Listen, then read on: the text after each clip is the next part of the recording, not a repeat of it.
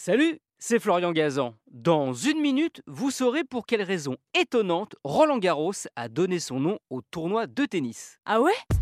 Ouais, Roland Garros, aviateur de légende, le tout premier en 1913 à avoir traversé la Méditerranée sans escale, mais pas sans danger, puisqu'il termina son périple avec un avion amoché et seulement 5 petits litres de carburant. Et héros de guerre décédé le 5 octobre 1918 lors d'un combat aérien face aux avions allemands mais qui n'a quasiment jamais joué au tennis, à part quelques fois comme ça, avec des copains. Ah ouais Ouais, ce qui peut paraître du coup surprenant vu que son nom a été donné à ce tournoi du Grand Chelem. En fait, il est accolé au stade où se déroulent les internationaux de France, et c'est là que se trouve l'explication. En 1928, la France décide de construire un stade pour que nos mousquetaires puissent défendre la Coupe Davis arrachée aux États-Unis.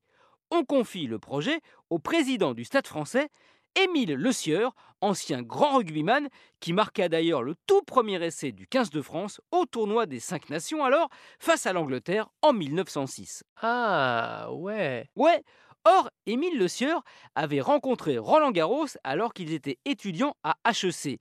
Il l'avait parrainé pour adhérer à la section rugby du Stade français, sport que pratiquait l'aviateur tout comme le cyclisme, où il remporta le championnat de France scolaire sous un pseudonyme car il ne voulait pas que son papa, avec qui c'était un petit peu compliqué, soit au courant. Voilà pourquoi, alors que Roland était mort il y a 10 ans déjà, Le Sieur, qui fut aussi pilote de chasse en 14-18, ce qui renforça encore un peu plus leur lien, déclara, je cite, Je ne sortirai pas un sou de mes caisses si on ne donne pas à ce stade le nom de mon ami Garros. La menace fonctionna et c'est ainsi que c'est sur terre battue qu'on célèbre chaque année un héros des airs.